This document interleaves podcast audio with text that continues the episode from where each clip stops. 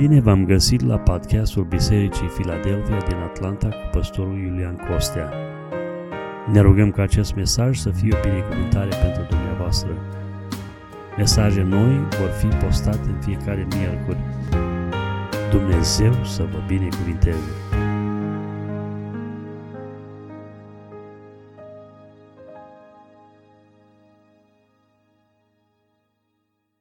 Următoarele minute să ne uităm împreună în capitolul 21 din uh, Evanghelia după Ioan. În, în, înainte însă de aceasta, pentru că astăzi vom încheia studiul acesta în Evanghelia după Ioan, îngăduiți-mi să apreciez și să mulțumesc fraților care s-au ostenit să slujească duminică de duminică pe tot parcursul uh, anului 2018 în parcurgerea acestei cărți. Doresc personal ca Dumnezeu să-i binecuvinteze. Și uh, cred că fiecare dintre noi, dacă am fost cu luarea minte, am avut ce să învățăm din cartea aceasta. A fost uh, o parcurgere interesantă, frumoasă și uh, nădăjduiesc că Dumnezeu a așezat în inimile noastre uh, mesajul de bază al acestei cărți și anume că Isus Hristos este Fiul lui Dumnezeu. Ne-am uitat uh, la cartea aceasta, la această Evanghelie, prin prisma acestui mesaj. Ehm, dacă ehm, ați citit, nu știu câți dintre dumneavoastră ați parcurs-o citind-o acasă, ehm, în capitolul 20, versetele 30 și 31, și apoi versetul 25 din capitolul 21, scrie în felul următor. Iisus a mai făcut înaintea ucenicilor săi multe alte semne care nu sunt scrise în cartea aceasta, dar lucrurile acestea au fost scrise pentru ca voi să credeți că Isus este Hristosul, Fiul lui Dumnezeu, și crezând să aveți viață în numele Lui. Și versetul 25 spune în felul următor, din capitolul 21. Mai sunt multe alte lucruri pe care le-a făcut Isus, care dacă s-ar fi scris cu deamănuntul, Cred că nici chiar în lumea aceasta n-ar fi putut încăpea cărțile care s-ar fi scris. Ce, vre, ce înțelegem noi din, din versetele pe care le-am citit? Că toată Evanghelia aceasta a fost scrisă prin prisma unei teme, cu un scop. Uh, scopul apostolului uh, nu a fost de a ne prezenta Uh, viața și lucrarea Domnului Isus Hristos cu toate detaliile ei, ci scopul declarat, chiar de Duhul Sfânt al lui Dumnezeu, pe care noi îl găsim pe paginile Sfintelor Scripturi, este că tot ce s-a scris în această Evanghelie slujește unui scop, și anume acela de a înțelege că Isus Hristos este Fiul lui Dumnezeu. Pentru că de această înțelegere depinde soarta noastră veșnică. Uh, cum citeam aici, fiul lui, să uh, uh, credem că Isus este Fiul lui Dumnezeu și crezând în El să avem viață în numele Lui. Obiectivul este ca noi să primim viață din Dumnezeu, lăudat să fie numele Domnului. Fiecare capitol a adus cu el frumusețea lui. Au fost anumite pasaje care ne-au vorbit despre minuni pe care le-a făcut Domnul. Și l-am văzut pe Domnul în fiecare minune, nuanțând anumite aspecte ale caracterului lui de Dumnezeu. Pentru că el, în capacitatea lui de Dumnezeu, era singurul în stare să depășească obișnuitul, normalul și să împlinească supranaturalul. Fiecare minune ne arată, de fapt, o intervenție supranaturală a lui Dumnezeu. Astea sunt minunile. Apoi găsim momente de învățătură în care el stă de vorbă cu ucenicii și învață îi învață chiar și pe învățătorii legii. În Evanghelie eh, după Ioan, capitolul 3, Nicodim, unul din oamenii care nu numai că dobândiseră cunoștință prin cunoașterea legii, dar avea o inimă aleasă pentru că era preocupat de relația cu Dumnezeu. Omul acesta vine la Iisus noaptea ca să învețe, să fie învățat. Pentru că singurul care are putere să ne așeze în inimă adevărata învățătură care aduce viața este Iisus, Fiul lui Dumnezeu, lăudat să fie numele Lui. Și fiecare capitol cu frumusețea lui am văzut și despre moartea Domnului și despre învierea lui dintre cei morți. Am văzut despre adevărul că toată viața spirituală este centrată în Hristos. Fără Hristos noi nu putem să facem nimic. Dacă noi încercăm să luăm lucrurile pe cont propriu sau să realizăm anumite lucruri fără Hristos, ne împodmolim că pentru că El este singurul care ne poate ajuta să mergem înainte sau să supraviețuim, să stăm în picioare, de El depinde viața noastră, lăudat să fie numele Lui. În capitolul 21, înainte de a conclude cartea aceasta, aș vrea să ne uităm la câteva lucruri pe care le găsim în aceasta. Noi am hotărât cu frații din echipa de studiu să avem din fiecare capitol care a fost programat o prezentare a lucrurilor care sunt în capitolul respectiv. Și uh, în capitolul acesta noi avem două paragrafe majore. Avem uh, primul paragraf care este de la versetul 1 până la versetul 14 și acesta vorbește despre a treia arătare a Domnului Isus Hristos după înviere. Și vom vedea de ce, care sunt câteva elemente pe care le găsim în pasajul acesta. Iar apoi, în versetul uh, al doilea paragraf, începe de la versetul 15 și merge până la versetul 25, este dialogul pe care l-a avut Domnul cu Petru pentru reabilitarea sau recuperarea acestuia. Și uh, în primul paragraf sunt câteva aspecte. Uh, prima, primul aspect pe care noi îl, îl vedem aici este că vestea învierii Domnului Isus Hristos, sau convingerea că Isus Hristos a înviat dintre cei morți, îi strânge pe ucenici la oaltă. Ceea ce ne adună la oaltă nu sunt programele, nu sunt uh, abilitatea predicatorilor, nu este uh, uh, nici măcar uh, uh, iscusința sau puterea financiară pe care o avem. Ceea ce ne adună la oaltă este Hristosul înviat dintre cei morți. Și dacă noi înțelegem aceasta, pentru că spune cuvântul Domnului că după aceea Iisus a mai arătat ucenicilor săi la Marea Tiberiadei, iată cum s-a arătat. Simon Petru, Toma zis geamăn, Natanael din Cana Galilei, fiul lui Zebedei și alți, alți din doi ucenici ai lui Iisus erau împreună. Iată că de acum nici Toma nu mai lipsește de la, de la părtășia ucenicilor, pentru că adevărul că Iisus a înviat dintre cei morți strânge, adună, când noi îl glorificăm pe Hristosul înviat dintre, dintre cei morți între noi, suntem binecuvântați cu harul de a fi adunați la oaltă, strânși. Dragostea Lui, spune cuvântul Domnului, că ne strânge. Un alt lucru uh, pe care noi îl găsim în, în pasajul acesta este minun, minunea pescuirii minunate.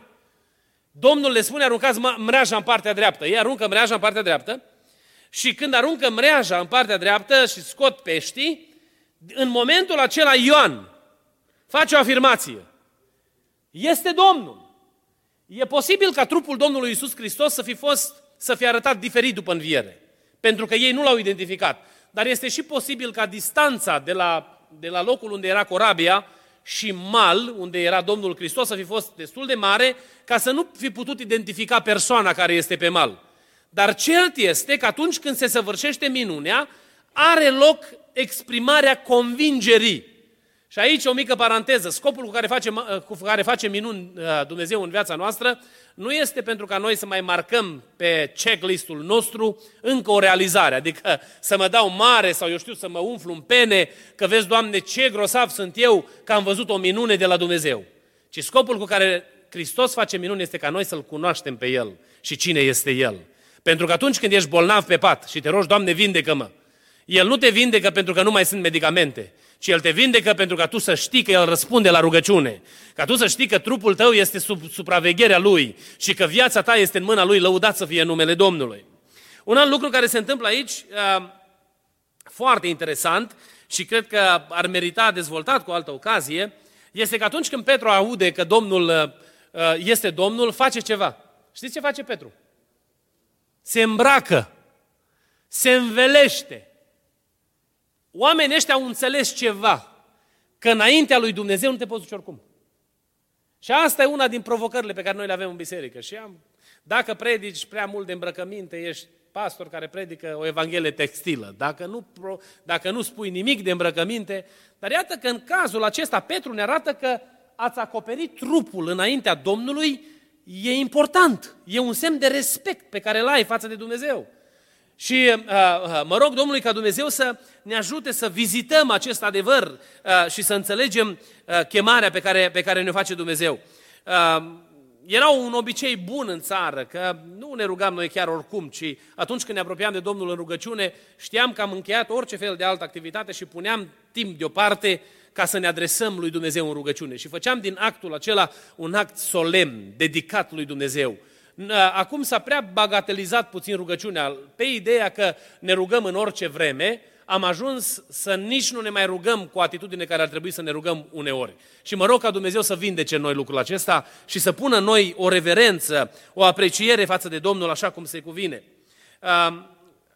După ce ne uităm, în, vedem în pasajul acesta că Domnul se apropie de ei și le cere din ce aveau ei, să aducă un pește. Vine cu, vin cu peștele, pun peștele uh, și au părtășia pe care o au. Însă peștele pe care îl aveau ei era uh, primit tot de la Dumnezeu. Resursele lor nu erau a lor. Și cred eu că în pasajul acesta Domnul vrea să învețe ceva pe ucenici. Chiar dacă au prins peștele ăla și ei îl pun pe, pe grătar și îl mănâncă împreună, cel care poartă de grijă este Domnul, lăudat să fie numele Lui. Apoi, mergând în, în următorul paragraf, găsim aici dialogul dintre, dintre Petru și Domnul Isus. Dialogul ăsta se încheie cu chemarea lui Petru la slujire și e foarte interesant. Am predicat toată într-o joi seara despre aspectul acesta și n-am să mai uh, insist foarte mult asupra lui, dar găsim în uh, versetul 19, ultima uh, afirmație, uh, vino după mine. Păi Domnul i-a mai făcut toată chemarea lui Petru. O să vedem că, de fapt, este un mesaj în această provocare a Domnului. Apoi, uh, Domnul, uh, în pasajul acesta, îi spune lui Petru, prin, întrebă, prin întrebările pe care le pune, că singura cale a slujirii este calea iubirii, calea dragostei. Nu poți să slujești fără a iubi. Domnul îl întreabă pe Petru, Petre, mă iubești? Și spune, da, Doamne, te iubesc. Paște oile, oițele și mielușei mei. Pentru că Domnul a vrut să înțeleagă, a vrut ca Petru să înțeleagă ceva, în primul rând, dar apoi și grupul de ucenici. Că ceea ce stă la temelia unei slujiri sănătoase este dragostea de Dumnezeu. Și dacă noi facem ceva pentru Dumnezeu, este pentru că îl iubim pe El. Iubirea de El ne determină să facem ceva. Nu iubirea de acel ceva sau de acel cineva, ci iubirea de Dumnezeu ne determină să avem o inimă slujitoare. Apoi un alt element pe care îl găsim în, în pasajul acesta, foarte interesant și Domnul chiar îi pune așa frână lui Petru brusc. Spune că lui Petru, ce treabă ai tu dacă eu vreau ca Ioan să trăiască, să nu mai moară? Știți care a fost mesajul pe care l-a transmis Domnul lui Petru atunci și grupului de ucenici? Că nu-i business nostru să cântărim viața celorlalți. Viața celorlalți este cântărită de Dumnezeu însuși. Și o mare binecuvântare ar fi pentru noi să înțelegem asta. De multe ori ne simțim frustrați înaintea lui Dumnezeu și venim și spunem, Doamne, tocmai mie, mi-aduc aminte că la începuturile mele pe calea credinței, uh, Domnul a botezat-o pe o fată care a avut un trecut destul de dubios, uh, cu Duhul Sfânt. Și eu când am auzit că fata aia a fost botezată cu Duhul Sfânt, am început să mă rog, Doamne, dar tocmai ei ai dat și nu mi-ai dat mie, cumva că eu aș fi meritat mai mult. Am arăt când mă uit în spate. Dar Dumnezeu vrea să ne arate, prin acțiunile pe care El le face, că El este în businessul evaluării oamenilor. Și singurul care se poate pronunța în dreptul vieții unui om este Dumnezeu. Noi, cei care slujim, trebuie să ne asigurăm că cunoaștem ce zice Dumnezeu. Pentru că atunci când cunoaștem ce zice Dumnezeu despre un om, avem pace în inimă, pentru că acționăm în gândul lui Dumnezeu și Dumnezeu să ne ajute la lucrul acesta. Acum, ca un mesaj devoțional, pentru că așa asta a fost structura uh, studiului pe care noi l-am parcurs, am lăsat libertatea fraților care au uh, ținut uh, studiul duminica dimineața să aleagă o porțiune din text și să aducă înaintea bisericii un cuvânt de îmbărbătare, de zidire din capitolul respectiv. Eu m-am gândit în dimineața aceasta să vorbesc din al doilea paragraf câteva lucruri despre uh, dialogul pe care Domnul l-a avut cu Petru. Și mi-am intitulat mesajul exact cu întrebarea Domnului, mă iubești? Domnul Iisus Hristos uh, uh, face dialogul acesta sau inițiază dialogul acesta într-un context foarte aparte. Erau toți adunați la oaltă, grupul de care ne spune uh, uh, începutul capitolului, care au, l-au însoțit pe Petru la pescuit. Erau cei mai aproape de Petru. Și Domnul Iisus Hristos inițiază dialogul acesta cu Petru între prietenii lui. Și le ia pe Petru la discuții. Probabil când Domnul Iisus Hristos a deschis gura și a început să vorbească, Petru a fost copleșit. Probabil Petru nu și-ar fi dorit ca Domnul să se uite la el atunci. Pentru că el știa încotro a mers inima lui. Știa ce s-a întâmplat cu câteva zile înainte, știa că s-a dus la pescuit, n-a așteptat să vadă împlinită promisiunea pe care a făcut-o Domnul și a plecat așa de capul lui, s-au dus ei la, la, la ale lor, la mrejele lor din nou. El știa ce s-a întâmplat. Și probabil că în momentul în care Domnul s-a oprit și s-a uitat la el, eu îmi imaginez uh, uh, grupul acela în jurul focului. Și îmi imaginez cum Domnul, probabil cu capul plecat spre Jeratic, se oprește și își ridică privirea și se uită țintă la Petru. Și în momentul în care se uită la Petru, începe și își deschide gura.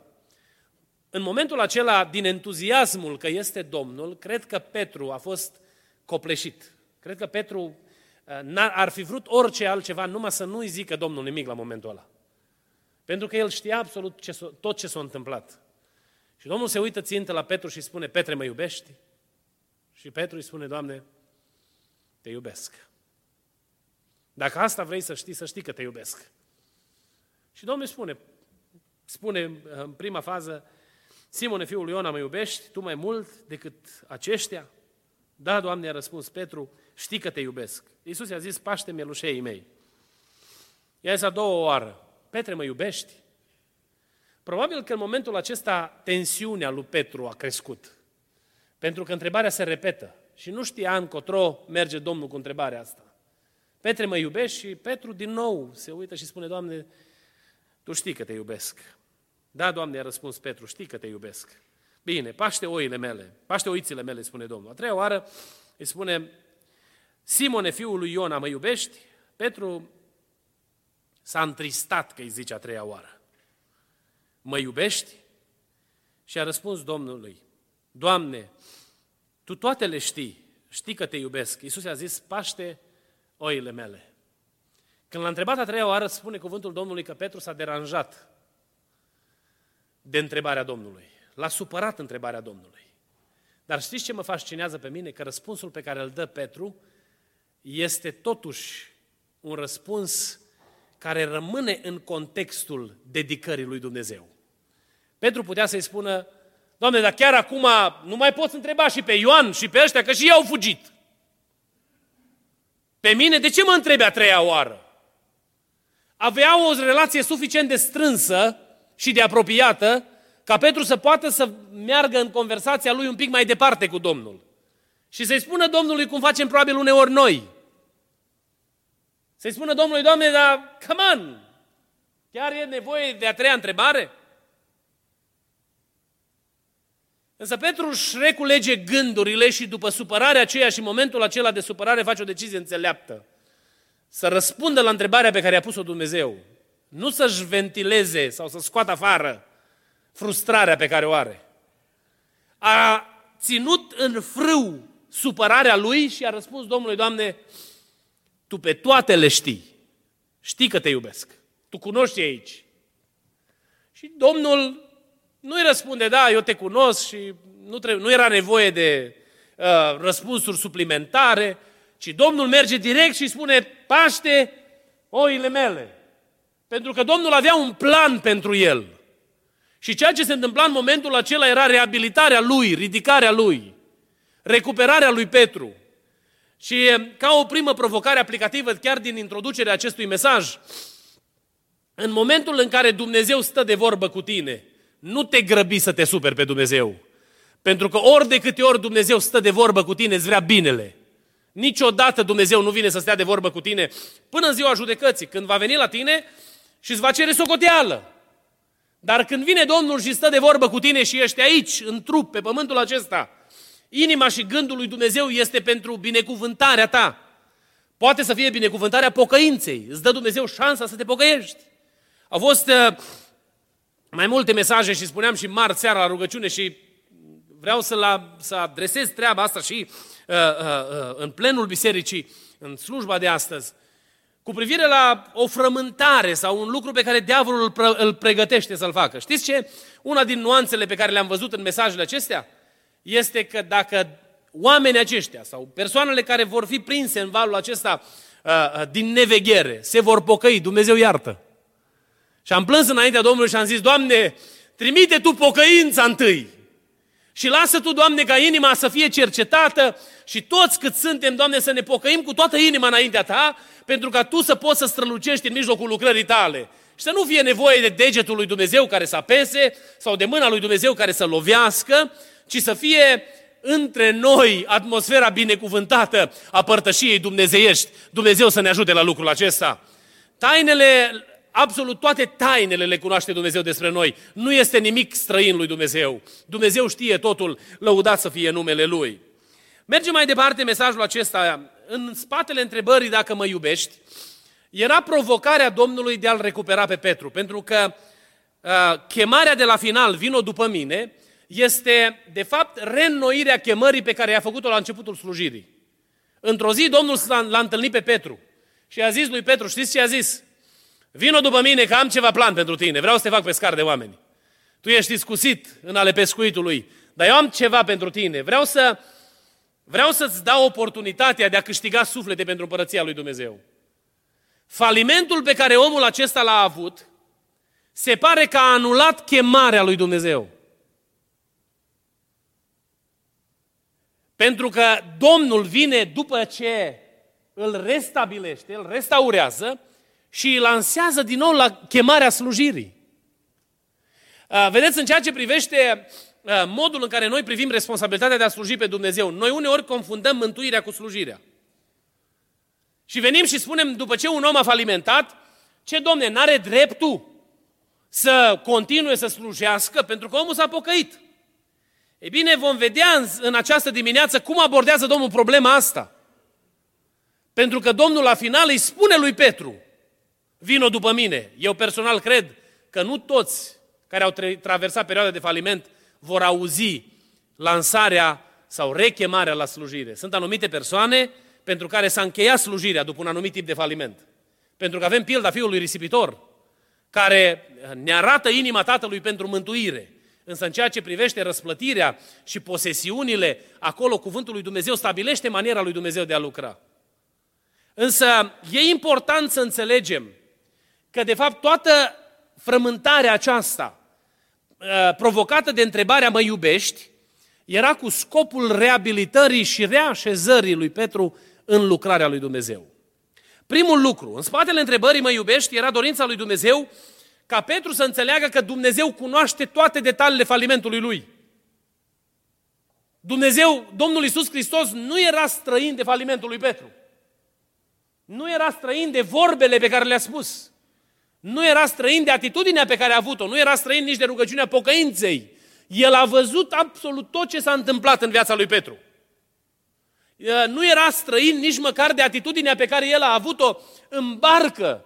Când Ioan a zis este Domnul, Petru ia inițiativa și spune la Domnul nu mergem oricum. Înseamnă că inima lui era străpunsă de, de responsabilitatea aceasta a smereniei și a umilinței înaintea Domnului. Domnul cunoaște absolut totul despre Petru. Știa fiecare detaliu al falimentului lui. Venim la noi.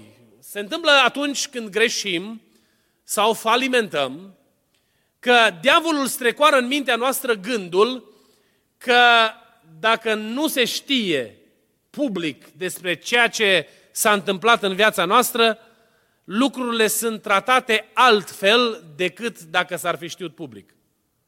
Și vine diavolul și spune, ok, n-a aflat nimeni și îți creează cumva libertatea de a merge mai departe, fără a te gândi cu seriozitate la lucru care s-a întâmplat în viața ta.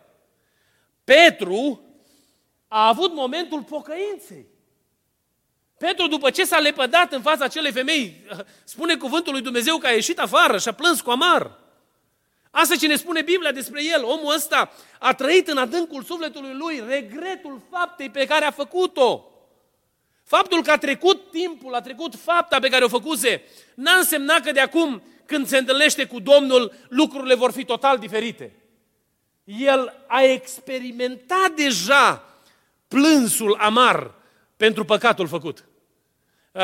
Întotdeauna în slujire am încurajat oamenii să se cerceteze înaintea Domnului și nu numai pe alții. Am încercat să implementez lucrul acesta în viața mea.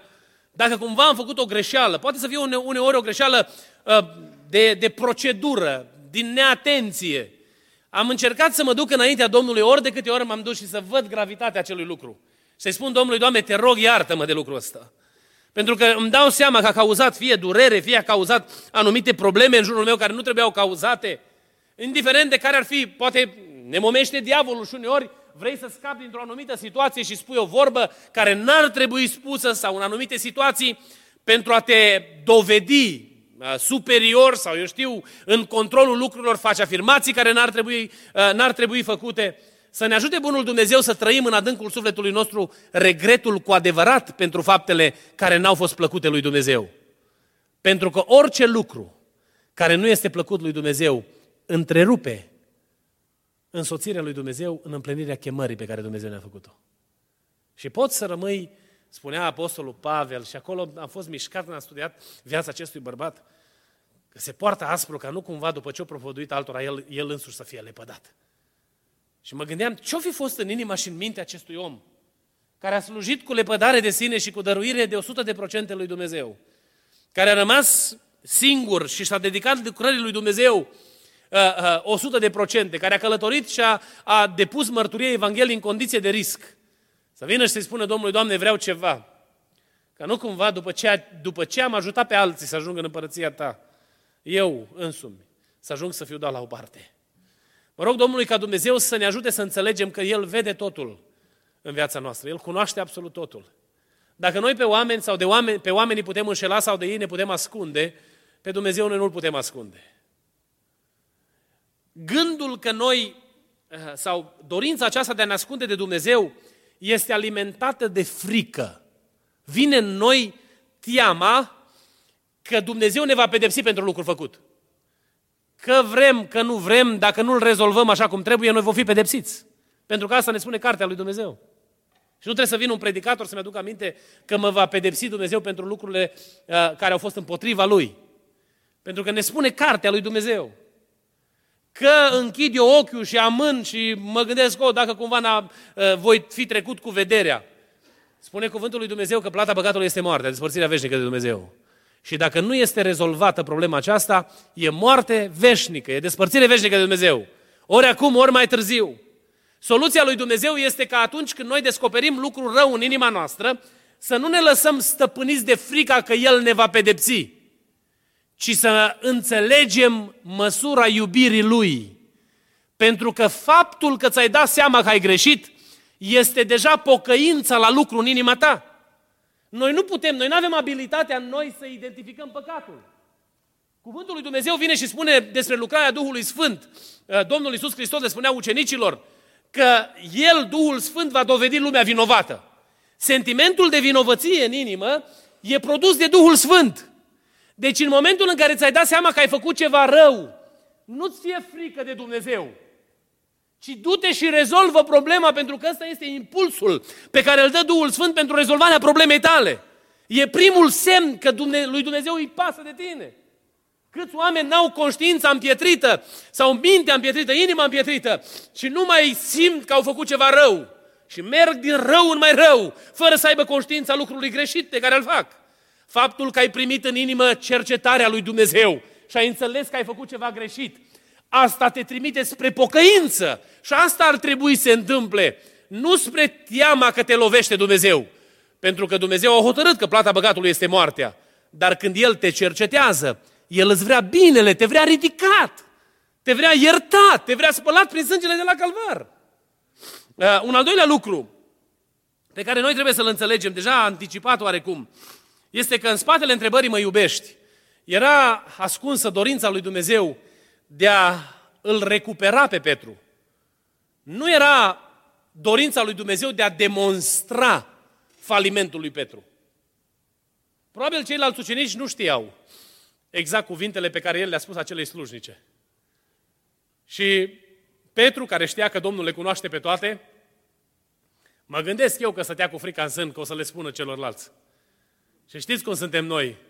Ne mai rugăm Domnului și spunem Domnului, Doamne, mai bine ocupă-te tu, pedepsește-mă, fă ce vrei cu mine, dar nu mă îngădui pe mâna oamenilor. Că uneori oamenii nu o să uite niciodată. Nu o să uite niciodată greșeala sau falimentul sau problema pe care noi am avut-o. Și îți vor aduce aminte mereu și mereu Mi-aduc aminte de o situație din România, nu știu dacă v-am spus-o dumneavoastră vreodată, am mai folosit-o ca exemplu în predici. S-a întors la Domnul un frate, după ce a primit mărturia Evangheliei în urma unei predici predicate de fratele Luigi, a venit la biserică și a predat viața Domnului, după o anumită perioadă a simțit chemarea Domnului de a se pregăti pentru slujire și a mers la seminar. Și când a mers, după ce a venit de la seminar, a fost așezat într-o biserică, ordinat diacon, prezbiter și apoi păstor. Și acum este păstorul acelei biserici. Dar venit de curând în oraș, fratele păstor îl folosea la slujbă, la condusul programelor. Și lucra împreună cu fratele păstor, câteodată anunța colecta, câteodată anunța anumite puncte în program, câteodată făcea anunțurile în funcție de cum se înțelegeau ei. Și uh, au fost mai multe duminici că uh, fratele respectiv anunța, au anunțat colecta. Și unul din biserică, foarte revoltat, care nu-i plăcea de băiatul ăsta, vine și zice, ce mă, alcoolistul ăsta ne cere nouă bani în fiecare duminică. Eu n-am știut despre ce este vorba. Ciprian mărturisise, fratele Ciprian, e vorba de păstorul de la Cezarea din Reșsa, de la izvorul vieții acum. El mărturisise că Domnul s-a atins de el și l-a scăpat de problema alcoolului și a rezolvat Domnul problema trecutului și acum vede harul lui Dumnezeu. Cineva care a auzit mărturia asta, atât a rămas în mintea lui. N-a rămas adevărul că Dumnezeu transformă vieți. Și că omul ăsta a fost schimbat de Dumnezeu și că a primit chemarea lui Dumnezeu de a-L sluji. Și el a păstrat în minte doar gândul că cândva băiatul ăsta a băut alcool. Eu am crezut că încă consuma alcool. Și mă gândeam, Doamne, ce se întâmplă aici? Dar de fapt, omul își spusese mărturia că a fost iertat de Domnul. Așa se întâmplă uneori, că oamenii țin minte mai mult decât uh, ar trebui anumite lucruri uh, uh, și probabil în inima lui Petru era, Doamne, numai nu le spune la așa ce am făcut eu la foc. Cum o să... În inima Domnului nu era gândul să-i dea lui Petru pe față, să-i dea lui Petru pe față uh, lucrul respectiv. O, de câte ori n-am auzit mărturia ale fraților care au venit și au spus, mi-a vorbit Domnul prin Duhul Sfânt să mă pocăiesc, dar așa mi-a vorbit Domnul că n-a înțeles, nu, n-a înțeles nimeni, numai eu am înțeles. Și m-am gândit cât de minunat lucrează Dumnezeu care întinde mâna pocăinței către noi, aducându-ne mesajul schimbării, transformării, fără să ne umilească și fără să ne facă de râs. Să nu uităm că în inima Domnului întotdeauna este dorința reabilitării omului care a greșit. Este dorința recuperării uh, uh, omului care a falimentat. Și un ultim lucru uh, care este interesant aici, pe care îl văd eu în spatele acestei întrebări, este că Domnul a dorit ca Petru și ucenicii să înțeleagă că El hotărăște când un om este gata de slujire. Nu ucenicii, nu Petru, nu alții, ci Domnul hotărăște. Ca o mică paranteză neoficială, eu, cred eu așa, îngăduiți-mi, cum spunea și Apostolul Pavel, odată spunea bisericii, eu vă spun de la mine, nu de la Domnul acum. Eu cred că în inima lui Petru, când s-a dus la pescuit, a fost gândul că eu nu mai am nicio șansă. Pentru că, de fapt, în inima lui era iubirea de Dumnezeu, era dragostea de a-L sluji pe Domnul și disponibilitatea de a o face. Dar când s-a uitat în jurul lui și a dat seama de gravitatea faptei pe care a făcut-o și a zis, eu nu mai am nicio șansă. Și când l-a văzut pe Domnul, nu s-a dus la Domnul cum s-a dus înainte, cu gândul că este liderul grupului de ucenici, ci s-a acoperit și s-a dus în smerenie înaintea lui Dumnezeu. Însă pe malul apei acolo Dumnezeu vrea să-i spună ceva. Când vei fi ready sau pregătit pentru slujire, eu hotărăsc, nu tu și nici alții. Și spre surprinderea lui Petru, la finalul conversației, el aude chemarea Domnului de a-l sluji și spune lui Petru, vină după mine. Domnul făcuse niște afirmații despre el în trecut. În cezarea lui Filip, Domnul a zis, tu ești Petru și pe această piatră, piatră voi rezidi biserica mea și porțile locuinței morților nu vor birui. Asta ce a spus Domnul despre Petru. Eu, iarăși, în aceeași acoladă de care vă spuneam, eu cred că în mintea acestui om cu teamă de Dumnezeu,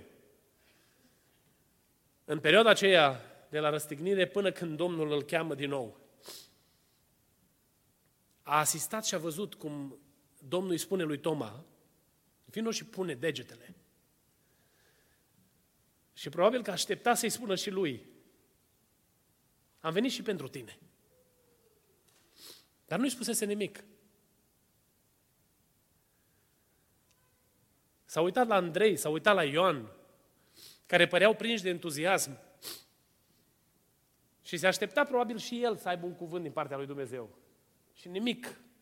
Și cred că în toată perioada asta a fost frământat de gândul, Doamne, toate promisiunile alea mari pe care Tu mi le-ai făcut s-au dus, Doamne, pe apa sâmbetei datorită nevegherii mele. Și a venit Domnul să-l întrebe, Petre, mă iubești? Pentru că, de fapt, vrea să-i spună, Petre, știi ceva?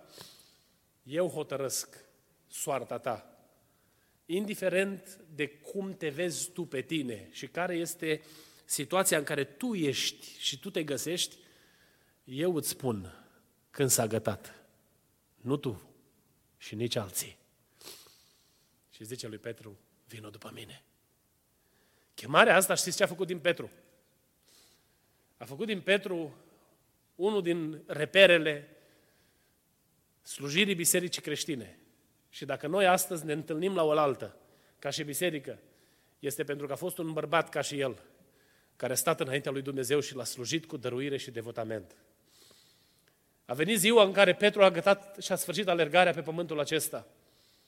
Și spune, spune istoria că în momentul în care au venit cei însărcinați cu această responsabilitate de a-l răstigni, el a zis, eu, eu nu merit să mor ca Domnul.